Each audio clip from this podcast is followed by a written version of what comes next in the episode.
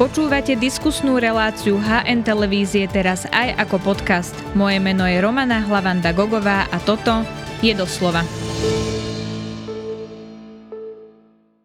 Častou témou pri hlavnom meste je práve doprava, skloňuje sa pri MHD aj parkovacej politike, čo iné však okrem toho môže Bratislava ponúknuť. Pýtam sa, pýtať sa budem primátora Bratislavy Matúša Vala. Pýtajte v relácii doslova. Dobrý deň. Tak poďme, teda keď som hovorila už o doprave na začiatku, tak poďme k doprave a teda k električke v Petržalke. Podľa aktuálneho harmonogramu by mali byť práce na električke hotové v septembri budúceho roka. Vy by ste si trúfli dnes staviť na to, či to tak bude? Viete, potom, čo sme tu mali COVID a vojnu na Ukrajine, dve, e, dva prvky, ktoré výrazne ovplyvnili aj výstavbu po celom svete, tak uh, by som nechcel garantovať. Ja čo určite chcem garantovať, že my urobíme všetko preto, aby Petržalčania, ale aj ostatní obyvateľe a obyvateľky Bratislavy jazdili touto novou 4-kilometrovou trasou električky čím skorej. A pevne verím, že to bude presne ten september 2024. Uh-huh, ja sa vlastne pýtam na to, že ak sa nestane nič, čo dnes nevieme predvídať, uh, takže či tá električka bude teda dovtedy dostávaná, lebo ja rozumiem, že sú nejaké veci, ktoré objektívne dnes nevieme zhodnotiť pri tom projekte, ale keď všetko pôjde a nestane sa tu ďalšia nejaká väčšia kríza, tak by sa to malo stihnúť? Pevne verím, že to stihne. Uh, my teraz sme v zemi väčšinou časťou stavby a postupne ideme smerom hore a, a práve v zemi sa nachádza drvia väčšina tých problémov, ktoré aj stavbu spomalujú. Pevne verím, že tá stavba sa veľmi zrýchli, keď konečne budeme nad zemou. Zakladali sa mosty, bola spodná voda v inej výške, ako sa rátalo. Mm. Mnohé problémy, ktoré sprevádzajú mnohé stavby, ale ja chcem povedať, že ja som rád, že tá električka vôbec napreduje, pretože práve keď vypukla vojna na Ukrajine a cena ocele, ktorá je základným stavebným materiálom celej električky, išla tak nehorázne hore, tak to vyzeralo tak, že ten projekt sa nám celý rozsype a dodávateľ za tú sumu, ktorá vtedy tu tá stavba mala stáť, jednoducho nebude pokračovať. My sme ako jediná samozpráva dokázali urobiť si vlastný vzorec na prepočet toho, koľko električka vlastne stojí daný mesiac podľa inflácia cien materiálov a každé mm-hmm. 3 mesiace tú cenu upravujeme s, s dodávateľom stavby a mohli sme pokračovať. Samozrejme, rozumiem a veľmi mi na tom záleží, aby to bolo čím skorej, ja som rád, že dneska napredujeme a že sa blížime. Uh-huh. Ja sa na to pýtam aj kvôli tomu, lebo viete, čo ešte v marci teda hovoril napríklad starosta mestskej časti Petržalka Jan Hrčka, ale napríklad aj Jozef Uhler. Oni teda hovoria, že skôr je realistický ten dátum v roku 2025, takže vy ste väčší optimista ako oni? My robíme všetko preto, aby to bolo čím skorej. Ja už akože dneska garantovať v tomto, tomto čase, keď uh, inflácia v šialených číslach, keď ceny stavebných materiálov kolíšu, boli veľmi vysoko, potom chvíľku klesli. Uh, som veľmi opatrný. Mojou povinnosťou je, aby Bratislavčania jazdili čím skorej novými električkami. Nové električky by the way prichádzajú teraz do Bratislavy, kúpili sme ich a veľmi sa teším, že ich máme, ale aby mali kde jazdiť. Mm-hmm. Dostane zhotoviteľ pokutu za nesplnenie milníkov? O, Či to ešte vyhodnocuje? To vyhodnocujeme takisto ako na Dubravsko-Karloveskej rady, ale sme pokutu dávali po ukončení stavby. Uh-huh, lebo viem, že prvý milník nesplnili, druhý milník nesplnili. Ako je to v prípade tretieho milníku? Uh, je dôležité povedať, že vlastne celý harmonogram stavby sa zmenil. Ano. Však ona stála 4 mesiace, keď vlastne hrozilo, že nebudeme mať vôbec dodávateľa tejto stavby. A, takže to sa updateuje a m, tie milníky majú dneska už úplne iné dátumy. Uh-huh. Čiže neviete povedať, či sa tretí splnil alebo nesplnil? Uh, tretí milník, otázka je, ktorý tretí milník, ten z pôvodnej zmluvy a z no, pôvodného no, harmonogramu. jasné, že nie. A z toho, uh, z toho nového harmonogramu chcem, aby sa splnil samozrejme každý milník teraz už. Takže uh-huh. ten tretí milník z pôvodného harmonogramu je iný milník z nového harmonogramu a nechcem... Áno, aby sme sa v tom nejakým spôsobom ne, nezamotali. Čiže dnes ešte nie je jasné, či dostane zhotoviteľ pokutu alebo nie. Chápem to správne? Mm, tak vyhodnocujeme, budeme to vyhodnocovať. Takisto ako sme to robili na Dúbravsko Karovskej rade. A teraz uh-huh. by. Tomu určite nič, ne, teraz by nám to nejak nepomohlo. No Petržalčania sa obávali aj to, či neprídu o charakter um, chorvátskeho ramena, pretože t- oni ho využívajú dnes, sú naučení roky na to, akým spôsobom tam vlastne fungujú. A malo sa pristúpiť ku kompromisu, kedy sa mala vytvoriť vlastne ochranná zóna, kde sa nebude stavať. Čiže uh, ste s týmto kompromisom stotožnení? Samozrejme, my sme, nám záleží na chorvátskom ramene. Minulý rok sme dokončili nasvetlenie chorvátskeho ramena. Dneska je osvetlené chorvátske rameno, čo nikdy nebolo. A som veľmi rád a máme na to veľmi dobré reakcie. A to je trochu iný projekt, urbanistická štúdia. Pozdĺž novej Petržalské alebo Petržalská os pozdĺž novej električkovej trate, v ktorej je jasne zadefinované ochranné pásmo chorvátskeho ramena 50 metrov do každého smeru. Uh-huh. Čiže nejakým spôsobom sa vlastne zmení charakter Petržalky a toho okolia chorvátskeho ramena tým, že tam pribudne električka? Určite áno a zároveň aj no, nová urbanistická štúdia, ktorá sa pretaví do územného plánu, ktorá dovoluje stavať o mnoho menej metrov štvorcových, ako to dovoluje súčasný územný plán v tom území. Takže ochraňujeme to územie a nejakým spôsobom samozrejme, že električka zmení túto mestskú časť, zmení k lepšiemu. Mestská hromadná doprava je niečo, čo vie oživiť priestor, vie priniesť aj menej aut, ktoré idú z Petržalky napríklad do mesta, čo je veľmi dôležitá vec. Ale na druhej strane zlepšiť dostupnosť bývania a okolo seba vytvoriť aj nejaké priestory pre nové verejné priestory, možno pre nejakú vybavenosť, ktorá priniesie ešte väčšiu kvalitu života obyvateľom. Uh-huh. Um, v auguste ste preberali správu nad parkovacími miestami v starom meste. Tam sa čakalo vlastne na to rozhodnutie súdu a na základe toho ste potom vy zmenili dopravné značenie a už nevyberá vlastne parkovanie firma BPS Park ale teda mesto. To je tá hlavná novinka, ale firma tvrdí, že dokument, na základe ktorého ste odstránili pôvodné značky a osadili ste vaše nové značky, má vážne právne nedostatky. Oni kritizujú celý ten systém, aj keď hovoria, že ľudia teda majú platiť za parkovanie tak, ako to uh, tie aktuálne značky hovoria, tak kritizujú, že ste to ešte spraviť nemali. Čo je vaša odpoveď? Tak viete, že keď súkromníkovi, ktorý na mestskom majetku zarába viac ako 3 milióny eur ročne v podstate bez roboty, mu to zoberete, tak každý by sa asi odvolával, každý by kričal. Čo je dôležité na tom je, že sme legálnym spôsobom a správnym legálnym spôsobom získali späť majetok mesta Bratislavy a to sú, to je 3500, myslím, že je to parkovacích miest, e, na, z ktorých e, celý zisk išiel súkromnej spoločnosti. Prečo to tak má byť? Ako keď ľudia platia za to parkovanie, oni platili BPS parku takisto, tak ten zisk má mať mesto.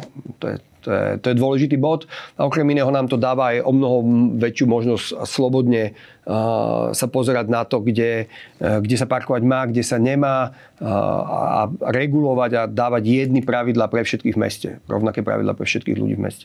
No a firma BPS Park si teda myslela, že keďže sa oni súdne odvolali, tak máte možnosť zmeniť dopravné značenie až potom, čo sa vyhodnotí aj to odvolanie súdne? E, neviem, čo si mysleli. My sme e, čakali dlho na, tento, na výsledok súdu. Čakali sme dlho na to, aby nám bolo jasné, či môžeme ísť s tým, s tým procesom, ktorým sme nakoniec išli. A podľa našich právnikov to bolo správne. Podľa viacerých aj predbežných rozhodnutí súdu sme to mohli urobiť a dneska má Bratislava pod kontrolou svoj majetok a má pod kontrolou parkovanie. Mhm, už je tá situácia uprataná, lebo ano. samozrejme, že niektorí občania nevedeli vlastne, komu majú zaplatiť, boli trochu zmetení. Mm. To je asi normálne, keď roky nejak parkujete, prídete, je tam zmenená tabula, tak ľudia sa pýtajú ako, takže máte pocit, že tam je to už vyriešené, upratané? Tak my sme dokázali, to bolo myslím, že 55 uh, napríklad parkomatov sme vymenili za týždeň za naše pasácké. Uh, to znamená, že tie parkomaty sú na tých istých miestach, akurát uh, ľudia platia mestu a nie súkromnej spoločnosti. A čo je dôležité povedať, že samozrejme, že nám ide o to, aby sme robili čo najlepší servis Bratislavčanom. O tom je aj pás, o tom je to, čo robíme. A, a táto zmena, išla o to, aby táto zmena bola čo najmenej komplikovaná, bolestivá pre ľudí. A myslím, že sa nám to podarilo. Myslím, že dneska máme 2500 pás kariet v zóne SM0 vydaných.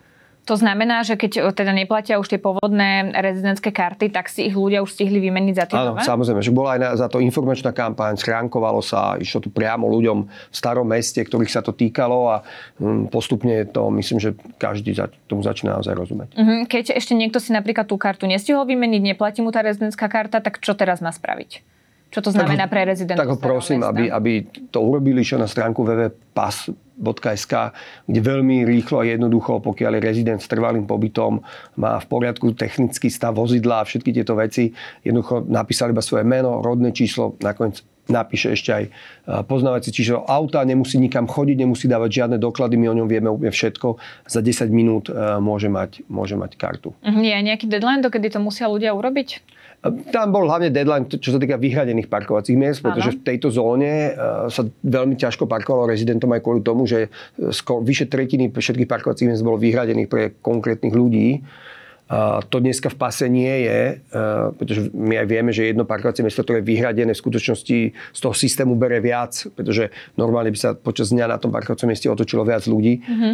A, a dneska samozrejme tie vyhradené parkovacie miesta budú dobiehať. Kto mal zaplatené e, vyhradené parkovacie miesto nejakú dobu, tak dobehne stále tam môže byť, ale už nebude si môcť obnoviť uh-huh. toto miesto. Parkovacia politika mala ako keby viaceré etapy, aj toto staré mesto je jednou z tých etap. Ako sa tak s odstupom času pozeráte na zavedenie tej parkovacej politiky? Lebo viem, že vy ste hovorili, že samozrejme aj ste prišli na nejaké chyby alebo na nejaké veci, ktoré ste veci. potrebovali opraviť, takže tak s odstupom času sa na to pozriete, tak je to pre vás úspešný projekt? Musím povedať, že som naďalej presvedčený o tom, že je to dôležitý projekt a že bol nutné ho urobiť. A ja musím povedať, že ten projekt hodnotím veľmi dobre. Ja sa ospravním aj za chyby, ktoré sme urobili. Napríklad to, že sa hneď nedalo platiť SMS-kami, bola pravdepodobne chyba, ktorú sme vyhodnotili a od 1. januára sa SMS-kami bude dať platiť za parkovanie. Mm-hmm. Mali sme tam nejaké problémy, nedorazili čipy do parkomatov, chýbali parkomaty, ale dokázali sme urobiť tzv. affiliate partners, to znamená, že máme ako keby kaviárne alebo obchody, kde sa to dá robiť a zväčšujeme aj sieť parkomatov. Strašne dobré reakcie sme mali, musím sa priznať, rezidentov, ktorí konečne za normálnu sumu vedia parkovať celý rok pod svojim domom úplne normálne a sú chránení. Takisto máme dobré reakcie na to, že je menej o mnoho aut zaparkovaných kade tade na, na chodníkoch a na zelení.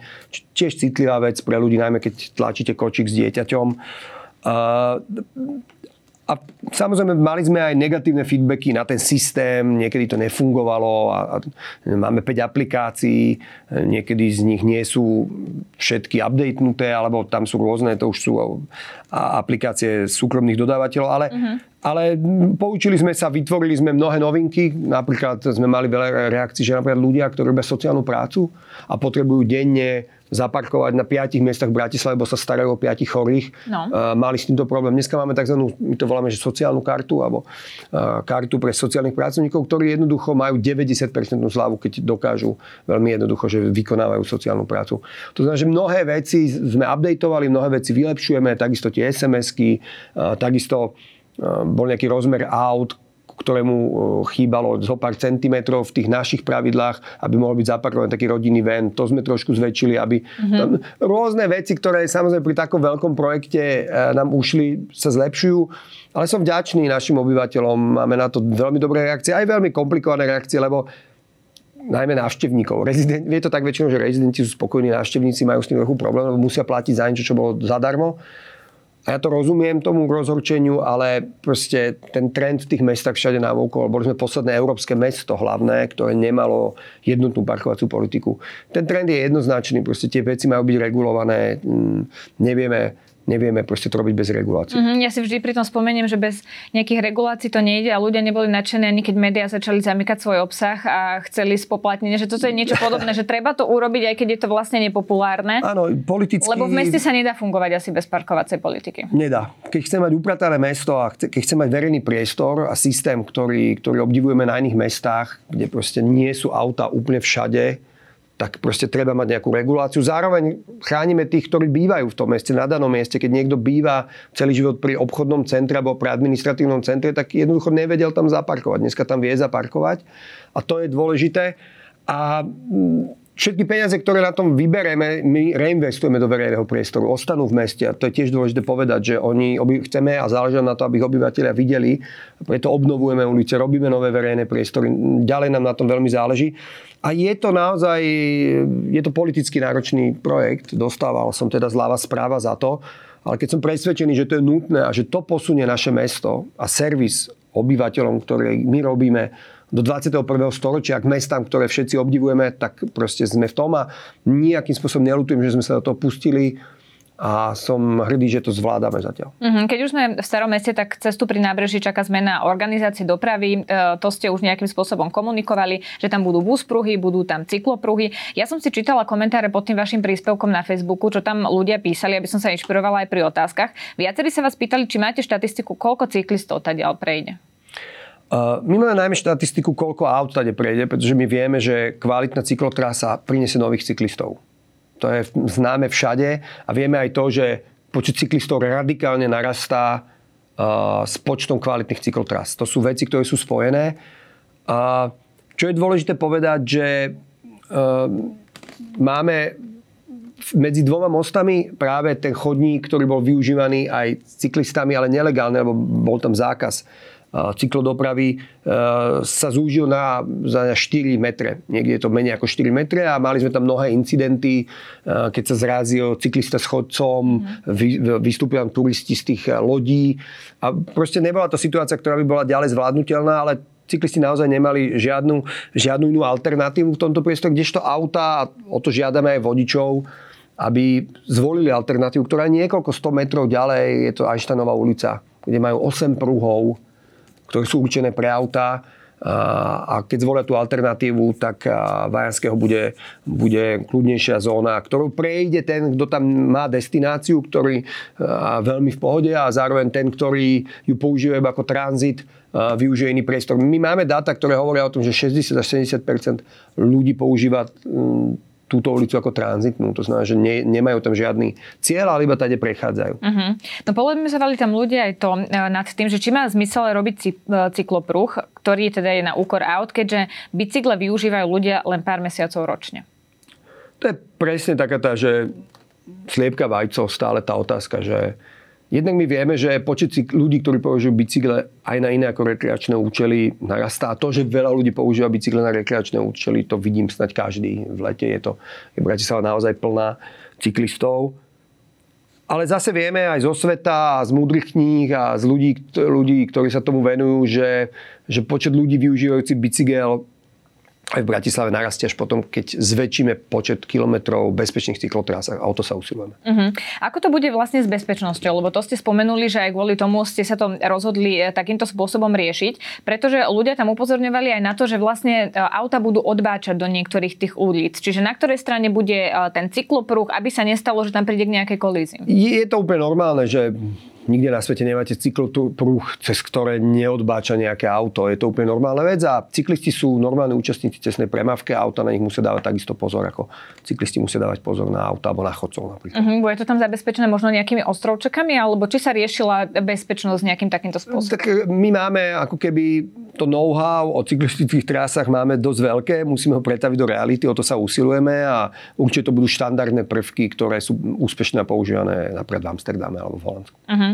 Ľudia to často kritizovali, tento návrh eh, na tej facebookovej skupine, že to vytvorí zápchy, ktoré možno nebudú priamo na tom nábreží, ale že to zaseká mesto niekde inde. Nad týmto ste uvažovali, že či je tam takáto možnosť? Samozrejme, že nad tým vždy uvažujeme a mm, ako ak by tam ostal rovnaký počet aut, tak sa tam vytvoria veľké zápchy.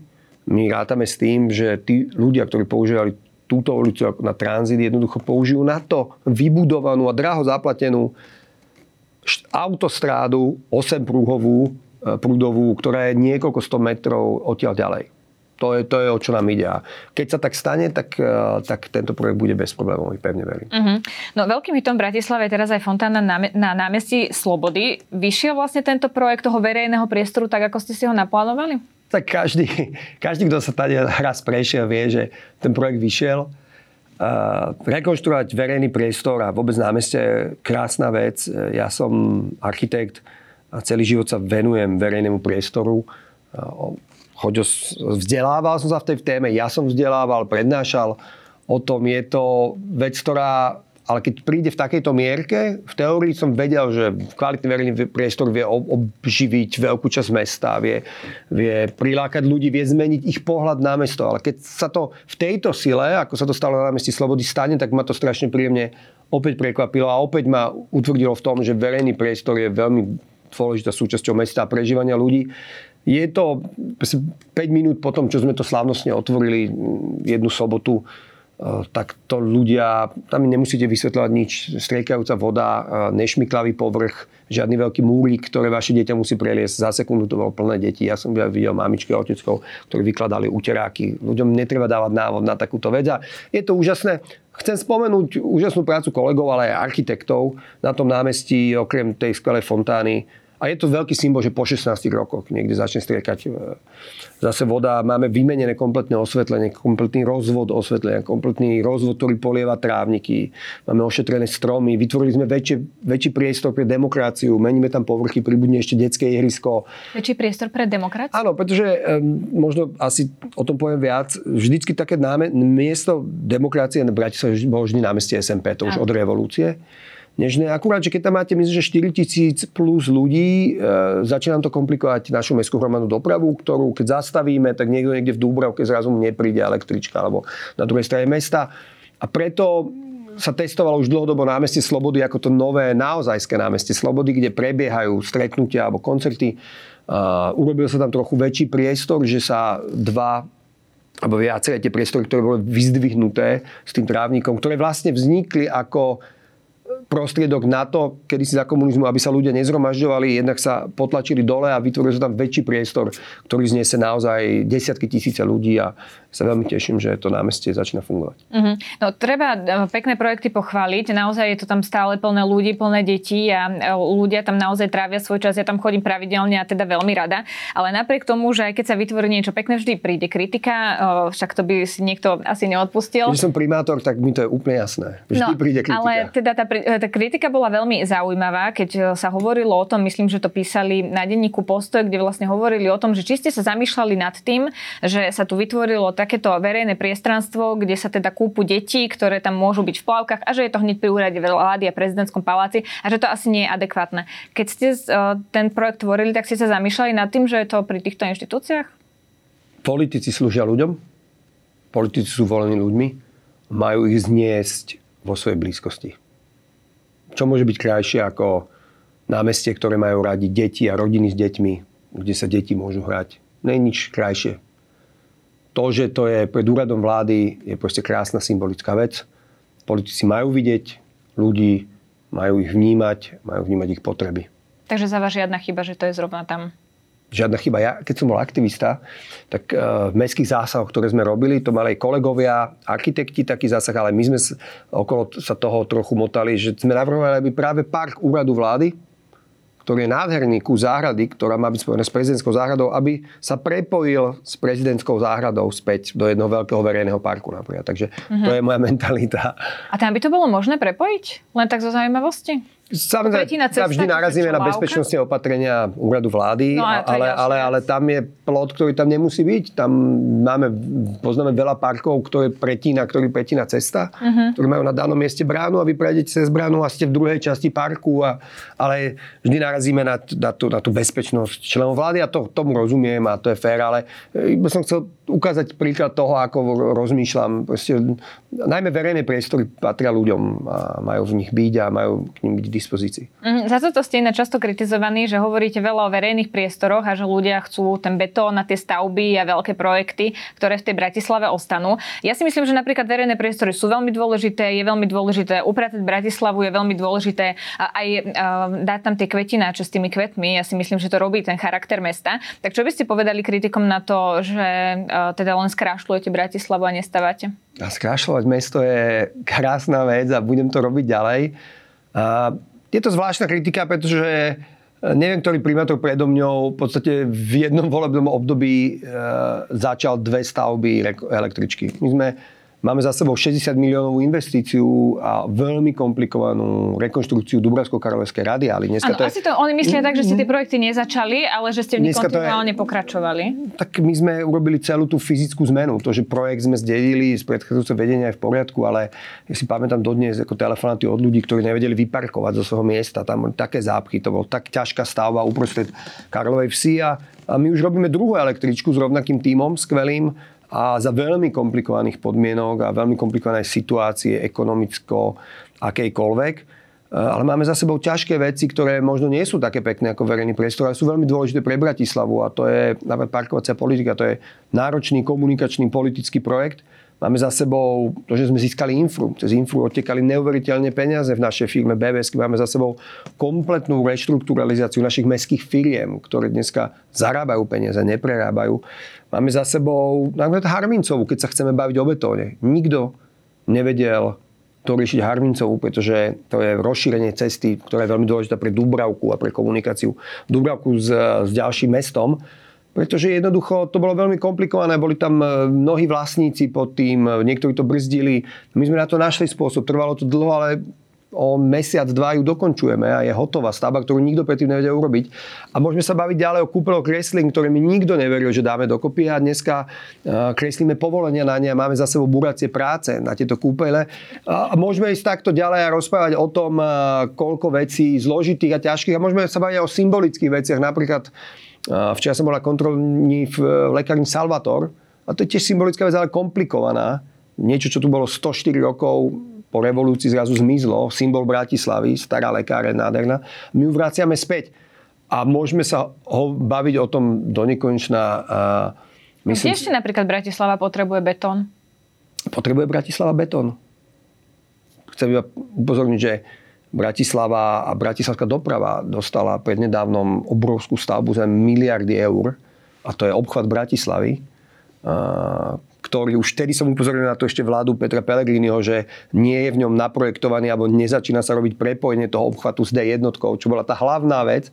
Dneska sa to ale robí a v 2025 bude hotové to, to prepojenie a nezabudeme na to, že to je obrovská infraštruktúrna stavba a keď chcete, poviem to vašim jazykom, kopec betónu, ktorá slúži autám dneska.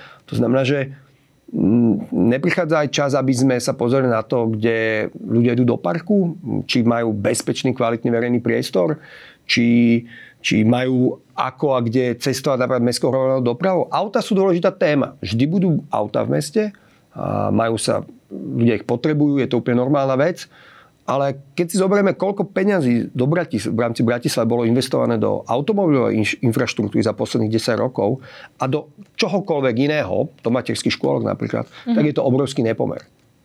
Asi to tak má byť, ale asi by sme mali prestať hovoriť, že Bratislava nemá za sebou obrovské betónové, použijem váš výraz, stavby, pretože naše vedenie mesta rekonštruuje druhú električkovú trať a ďalšie chystáme. Máme za sebou nový obchvat mesta, ktorý je funkčný a dokončí sa konečne ten jeho nezmysel neprepojenie D1, D4. A je dôležité sa bez toho, aby, myslím si, že nemusíme nikomu dokázať, že sa nebojíme ťažkých vecí. Aj to, že zrazu sme získali e, parkovacie mesta v starom meste, na ktorých zarábala súkromná spoločnosť a z ktorých boli všetci frustrovaní a nešťastní, po dlhej e, právnickej bitke, že sme ich získali, tiež není maličkosť. To znamená, že náš tým je pripravený ísť do ťažkých vecí, komplikovaných vecí. Máme podľa mňa za, za nami výsledky. Mm, tak to ste rozmýšľali aj pri téme planetária, že je dôležitejšie verejný priestor ako betón? Planetárium je, je skvelá vec. Planetárium patrí do mesta, aj keď nie ako solitér niekde na nábreží, skôr ho vnímam tak, ako ja som napríklad sa bol pozrieť v tom Varšavskom, ako súčasť, súčasť nejakého múze, technického múzea napríklad, tak je to aj v Paríži, myslím, že aj vo Varšave, kde som sa ja bol pozrieť. Akurát, že to Bratislavské planetárium, voči ktorému vtedy celá aktivistická scéna ruka v ruke protestovala ja s nimi, bol nezmysel. Tá dohoda s developerom, že Bratislava mu ustúpila v niektorých dôležitých veciach, vtedy v roku 2015, a on za ňu, za to postavil planetárium, není úplne, e, nie je dobrá. To planetárium malo byť postavené, malo byť vlastnené developerom. Nikdy, Aj prevádzkované developerom. A prevádzkované, nikdy to nemalo byť majetok mesta. A keď ja si porovnám, že odhadovná suma e, postavenie planetáriu a prevádzky približne 8 miliónov a suma, ktorú dal developer a dá developer mestu približne 11 milión do verejného priestoru, do verejných peniazí, bol by som asi zlým primátorom, keby som to nechal tak. Finančne to bude stále 8 miliónov, ale vy hovoríte, že ešte plus projekty a vy ste to vyčistili. Je to dokopy cca 11 miliónov. Uh-huh. Ja aj úplne rozumiem tomu argumentu, že by to nevlastnilo a neprevádzkovalo mesto a preto tam boli otázniky, ale na druhej strane to, čo vám vyčíta občianske združenie Slovenské planetária je, že neprebehla diskusia. Nemali Bratislavčania povedať, či chcú teda plato e, Staromeska alebo planetárium? Tie, tie diskusie, áno, súhlasím. Mm, treba, treba diskutovať max, na maximálnu možnú mieru, my to vždy robíme. A je mi ľúto, že som niekomu zastavil jeho sen. Ľudia, ktorí sú fanúšici, planetári a konkrétne aj toto občianske združenie, mali poctivo vysnívaný tento sen a blížil sa im, ale ja musím dbať trochu aj na záujem iných ľudí a v tomto prípade ten záujem, aby mesto mala verejné peniaze, aby z nich mohlo investovať do verejného priestoru, bol pre mňa dôležitejší a, a pokladám to za správne rozhodnutie. Uh-huh. Prečo sa ale nerozprúdila diskusia? Oni napríklad hovoria, že ani s nimi ste nediskutovali ako s občianským združením, že naposledy ste sa stretli dávno ešte pred tým, ako vôbec sa začalo s developerom riešiť, že sa tie peniaze presunú na iný projekt. Ja som sa s nimi stretol a osobne do očí som im povedal, že to chceme ukončiť túto výstavu planetária a chceme tie peniaze použiť na niečo iné. Tak Neviem už stret. viac ako... Uh-huh. Pravdepodobne som sa s nimi mal viac stretnúť a viac baviť. Uh-huh. Chápem, je to bolestivá vec. Na budúce by som sa s takýmto občianským združením asi bavil viac, ale mm, náš pocit, že to bolo poctivo odkomunikované priamo mňou fyzicky im, to je jednoducho pravda. Uh-huh. Tak skúste teda e, vysvetliť Bratislavčanom, ale aj návštevníkom Bratislavy, aký zmysel bude mať Plato Staromeska, lebo planetárium to asi ľudia už len z toho názvu vedia, e, o aký projekt malo ísť. Čiže čo je Plato Staromeska? Plato Staromestská je mm, riešenie dlhodobej traumy Bratislavy a zároveň spôsob, ako získať kvalitný verejný priestor. Ide o prekrytie ulice Staromestská. Skúsim ešte vyššie. Ulica Staromestská je tá, ktorá rozčesla v 70. rokoch 20. storočia staré mesto od Hradného kopca. Kedy si tam bola normálna ulica židovská s normálnymi domami, tak ako to v, mestách, podobných mestách so stredovekým e, jadrom vznikalo, hrad a staré mesto alebo mesto bolo vždy oddelené, ale postupne, keď hradby a, upadali a, a, a prestalo, prestali bojovať napríklad mesto s hradom, tak ako to bolo aj v Bratislave, sa tieto organizmy spájali do jednotného celku a zo starého mesta vo väčšine krásnych európskych miest vojdete úplne plynule na hrad, napríklad ako to je v Prahe alebo niekde inde. A U nás a, kvôli dôležitosti a kvôli dôležitej dopravnej tepne toto bolo rozčesnuté a vznikla tak trauma, m, ktorá je psychologická. Vznikla tak trauma na Bratislave nejaký typ jazvy a vznikla aj fyzická jazva, ktorá dneska rozdelila staré mesto od hradu. Ak chcete ísť na hrad, idete len veľmi úzkým priestorom pod mostom SMP. A celé roky sa hovorí o tom, čo s týmto. Ja som sám ešte ako študent bol na rôznych workshopoch, už aj ako architekt som bol vyzvaný a prispeli sme ako ateliér veľmi dávno nejakými návrhmi, čo s touto jazvou urobiť. A ja som sa rozhodol, že toto úsilie mnohých architektov, ale aj hlavného architekta bývalého bratislavského potlačíme ďalej a urobíme to, čo proste je potrebné a my e, vytvoríme mostnú konštrukciu, ktorá, ktorá vytvorí nový priestor, e, nový park e, priamo pri hradbách. Čiže vyvýšený park, Vyvýšený park, to ktorý znamená, asi bude mať nejaké obmedzenia, keďže bude vyvýšený z pohľadu rastlín. Presne tak. A čo je dôležité, ide o priestor, ktorý bude mať 220 metrov na dĺžku, začne od električkového nadjazdu, ktorý na Staromestskej bude široký približne 25 metrov, bude na úrovni Židovskej ulice. A týmto, týmto, týmto platom nezískame len kvalitný nový verejný priestor a neznižíme len hluk v území, čo je veľmi dôležitá vec, lebo ide o zdravie obyvateľov. Ale ako som aj povedal, aj v tej filozofickej alebo psychologickej rovine ukážeme to, čo, čo čím bola Bratislava postihnutá celé roky, že sa dajú veci meniť. Keď som sa stal primátorom, všetci mi hovorili, že nič z toho, čo som si naplánoval, neurobím. Nezískame infru. Nebudeme mať to, bude sa ďalej kradnúť, nedá sa urobiť to, nikdy sa nedokončí Harmincová. Stále som to počúval a tie veci sa dajú robiť, tak ako vidím v iných mestách, že sa dajú robiť. A Plato Staromestská je presne symbol toho, že v našej Bratislave my môžeme napraviť chyby z minulosti a môžeme byť jedno sebavedomé mesto, ktoré sa pozera do budúcnosti. Čo je úžasné, že my sme získali ako mesto, ako 20. mesto na svete sme získali zadarmo konzultačnú činnosť Bloomberg Associates, americkej firmy, ktorá pro bono dáva zadarmo zadarmo servis pre rôzne mesta. Sú to všetko ľudia, ktorí pod primátorom Bloombergom robili v New Yorku. Sú to top odborníci, ktorých ja sledujem už veľmi dlho. A dneska mm, súčasťou jeho filantropie je, že túto firmu zo svojich bývalých kolegov z New Yorku dáva zadarmo mestám, ktorí si oni vyberú. Doteraz to bolo za posledných 10 rokov približne 19 miest.